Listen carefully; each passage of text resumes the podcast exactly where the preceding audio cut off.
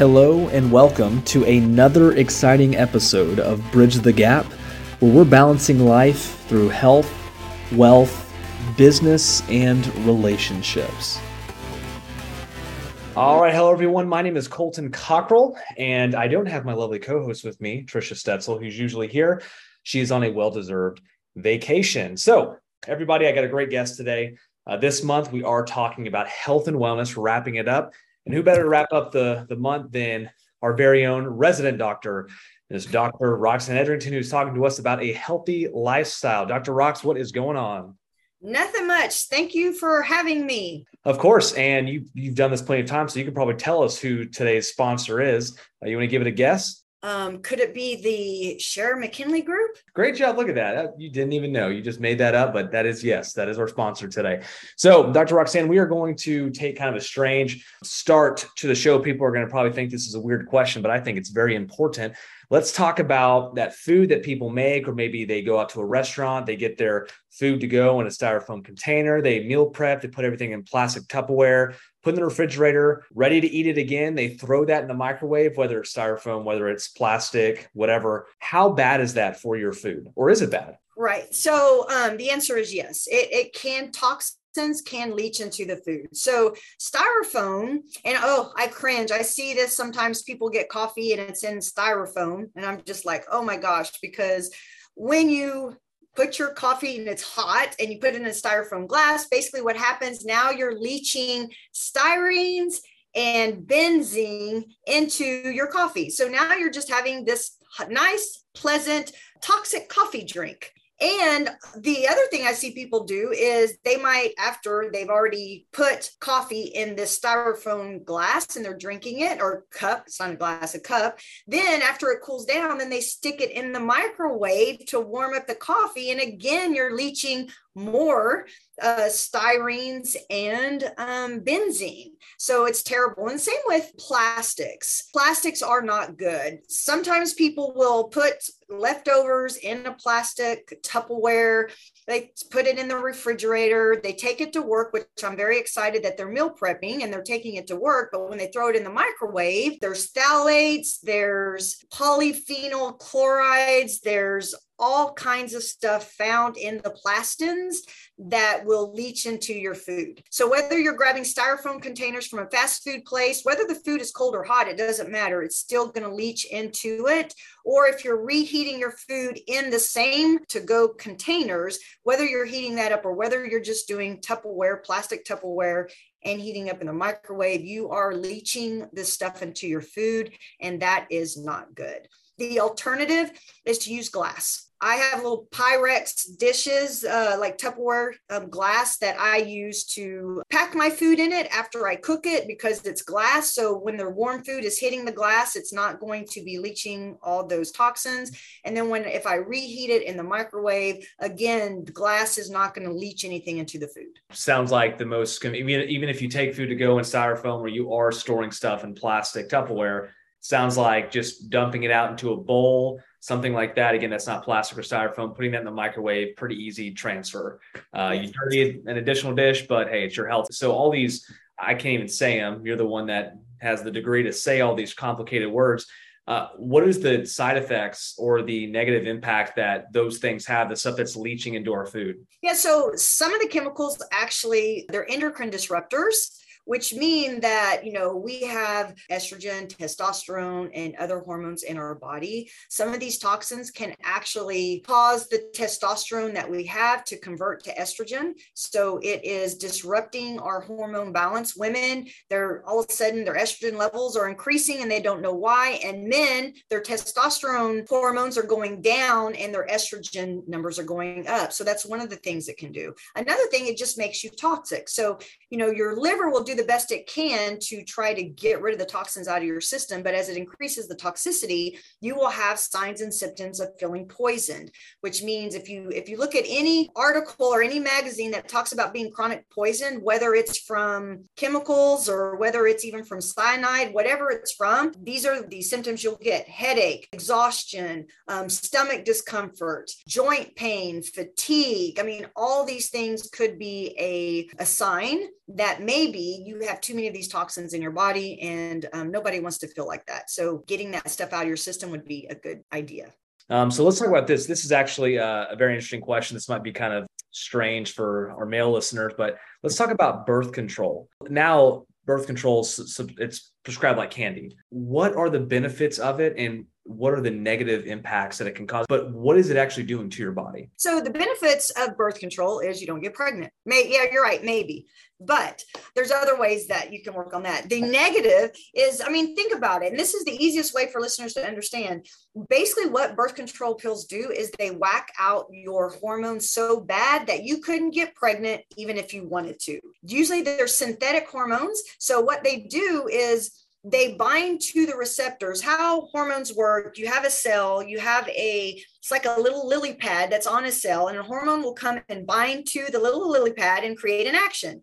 Well, the normal human estrogen or testosterone, they'll bind, they'll do their um, what they're supposed to do, and they release and they're done. But the synthetic types of hormones will bind to the receptor and stay there like 10 times longer. Mm-hmm. So it's not like you're just getting a little hit of the estrogen, which is good. It is sitting there and it's constantly making these hits. So you're going to have a very, very profound uh, response from that cell with the estrogen, which is going to cause all kinds of negative symptoms down the road. So, although birth control can be helpful to, you know, for people that um, don't want to have children whether it's a financial reason or whatever but on the other on the other side of it it's it whacks out your body so bad and it creates so many imbalances it can down the road continue even when people are ready to have kids i see a lot of people continue to have problems getting pregnant because it's just whacked out their hormones so much. And it's so toxic. And some people when they're on birth control pills for a while they can also have thyroid problems and everything else because all that estrogen can cause your thyroid to be less effective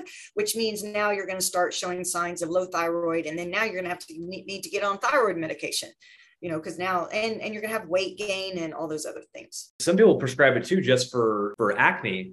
And i just think that um, i know that it's been around for a super long time and everyone feels like it's safe. Usually what i say why do you have acne? It's definitely not because you need more synthetic estrogen or need more synthetic testosterone.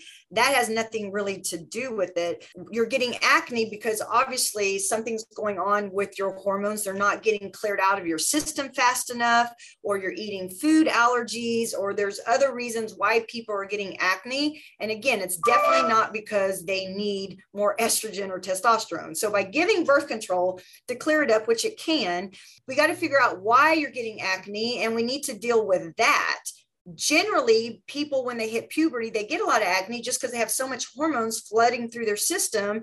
Their their liver and stuff can't detox it enough. So when you sweat it's coming out of your skin and now you're getting all these things. So instead of giving a drug why don't we find a way to gently detox the body so we can get those hormones out the excessive hormones out in a normal way instead of you know giving a pill that just makes sure your your skin stays dry what so a lot of people that were in a hurry um, you know eating vegetables people it's not necessarily they have an issue with that but a lot of people think it's more convenient to juice their vegetables or their fruits and consume them that way versus eating them what's the pros and cons of uh, juicing versus just actually eating and yeah. chewing your vegetables right. so i think i think juicing vegetables is great for maybe people who cannot eat vegetables um, they just can't stand it. But the problem when you juice, really, you're only getting the liquid. You're pretty much taking out the the pulp, the fiber, the other things. So it changes the vegetable from from from being like a low glycemic index uh, vegetable to not necessarily it's going to be high glycemic, but when you juice, you use like instead of uh, one celery stalk you might do four celery stalks or five celery stalks. And and so now you're you're eating um, to get a little bit of juice you have to throw in so many vegetables which now you know vegetables do have some carbohydrates. So now you're you've added a lot of carbohydrates to that drink and most juicers take out the fiber and the pulp. So when you eat vegetables the purpose of vegetables, one of the reasons you get a lot of antioxidants, which you're going to get in the juice, but you also want the fiber because that's what slows down that food when you digest. So you take the fiber out, now it's just straight antioxidant liquid, which can cause people, some susceptible people, it, they can be sensitive to it because it can make their blood sugar get uh, out of whack, which is now going to make them more hungry. It's going to give them headaches. They're not going to feel good. They're not going to have good energy. There are a lot of people though that can juice and feel fantastic, and they feel fantastic. Some people do because I think they're getting that sugar dump, so it does feel good for about 30 minutes. But later on, they can find out that they're having lows and highs during the day. So I always feel like eating vegetables in their normal form is probably better because you're getting all the fiber, you're getting everything to allow it to get in your system at a slower rate. The potency, it sounds like, of the vegetables and fruits or it's stronger whenever you're eating it versus when you're juicing. And it sounds like you're actually yeah. spending more money juicing versus just eating it uh, in the raw or I guess cooked form. Yeah. So, but when you juice, the one the one benefit from it for some people that just um, they're like let's say people that are trying to recover from cancer people that are really really sick. Uh, juicing is really good with all like kale and all these vegetables because now they're able because they're just they're having a hard time eating now they're able to get in lots of nutrients high packed form of nutrients in their body so there's pros and cons, and depending on what your purpose or what your reasoning behind juicing, if you're just doing it because uh, that you're just going to juice all day, that's probably going to work against you. But if you truly have some kind of um, sickness that you're trying to deal with, sometimes juicing is is perfect for them, but it's going to be more like kale. You're not going to do a lot of fruits in there because fruits are sugar. So imagine to make apple juice, real apple juice, you have to throw in like five apples. So now it's like eating five apples without, so that's a lot of sugar right? Yeah. So doing the vegetable juicing, you know, is fine, but you also want to make sure you get protein. And I want to say I'm not against juicing for people that are um, that are sick, have digestive issues, and they're just trying to get some form of nutrition in them. But for the average person, you know, you could juice one time a day, but don't do it all day long because now you're not eating food and it's I would say the way God made it, the form yeah. that's best for your body. The if I juice, I can. That's why I don't juice. I've tried to juice before, just vegetables, and I can tell. I can tell by the way it makes me feel to me, it's almost feels almost the same as me having a piece of bread. I can tell my blood sugar's whacked. Yeah. And within 30 minutes, I feel tired and it just doesn't do for me what it, you know. So I know because I am sensitive to my blood sugar, I know that that was a, that it definitely affects me adversely. I think all of our listeners were like, "Oh, this woman doesn't eat bread." Well, I'm I'm You're out. Right. I, I'm, I'm I'm out of the conversation. and everything in moderation. You know what? It's, there's no such thing about being perfect. It's that 80 20 rule. Monday through Friday, I try to do pretty good. And on the weekends, that's when I will eat stuff that I normally, whether it's dessert, whether it's cookies, whether it's whatever, I will eat off my diet um, if I want to on the weekends. And that's the 80 20 rule. All right. So this is one from one of our more sophisticated listeners.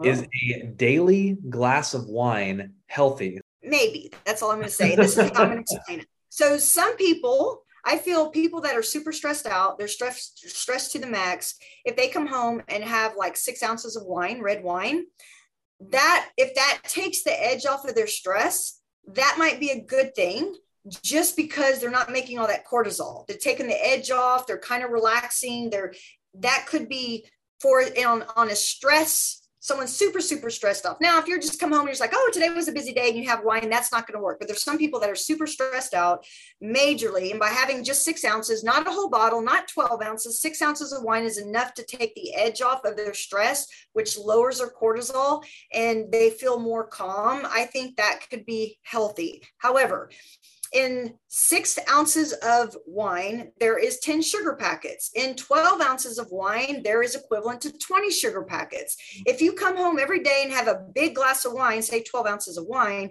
you are doing 20 sugar packets a day. And if you do that seven days a week, now we're looking at 140 sugar packets. So it's, you know, yes, there's resveratrol in it, but my gosh, if I'm having 140, you know, sugar packets, that resveratrol is not going to help that fat dump. I mean, that dump of glucose that's going to put all belly fat on me. Unfortunately, for people that have a little bit more, if they know they have some blood sugar issues, they have grandparents that were diabetic or someone in their family, you know, uh, even great grandparents that were diabetic, you probably will not get away with doing that one glass of wine because you are already predisposed to responding to sugar different than other people. so the answer is yes and no. Leave to Dr. Roxanne to bring in sugar with the answer. I love it. Well, Dr. And then let me tell you this someone's going to do this. Well, what if I do beer? What if I come home and have a couple beers? Three beers has equivalent of 20 sugar packets. So if you do one beer, now you're looking at maybe seven sugar packets. Some people say, well, I like to come home and do a little Maker's, you know, maybe a little bourbon, a little bit of water, that's it. Three shots is equivalent to 20 sugar packets. So even if you do one or two shots, um, in that glass, now you're looking at about 14 sugar packets. So it just adds up. So all alcohol, even if it says no sugar added, there is sugar alcohol in every bit of alcoholic beverages, which means that's sugar. Man, you're gonna everyone's gonna start drinking now. They're gonna look at their glass and they're gonna take a better look at it, like, man. All in moderation. But, well, but you know, people do come in and they say, you know what is it? They'll do a bottle of of wine like you know a couple days a week you know yeah. just once they open it they just finish it well gosh that is probably i don't even know more than 60 sugar packets well i uh i definitely walked away here thinking i probably need to scale back when i have a bourbon so uh, Dr. Roxanne, thank you so much for being on the show today, everybody. Um, she does have a book out about sugar and gut health called Don't Feed the Sugar Monster. Make sure you check that out for your children. Um, and Dr. Roxanne, again, thank you for being here. This concludes this week's podcast. Tune in next week where we are going to be in a different month. You know what that means, different topics. So everyone enjoy your week and I will talk to you then. Thanks again for tuning into this week's podcast. Don't forget to subscribe and share this podcast with the most important people in your life. Colton Cockrell with Sherman McKinley Group LLC is located at 820 South Friendswood Drive, Suite 207, Friendswood, Texas 77546, phone number 281-992-5698. Securities and investment advisory services offered through Next Financial Group, Inc., member FINRA SIPC. Sherman McKinley Group is not an affiliate of Next Financial Group, Inc.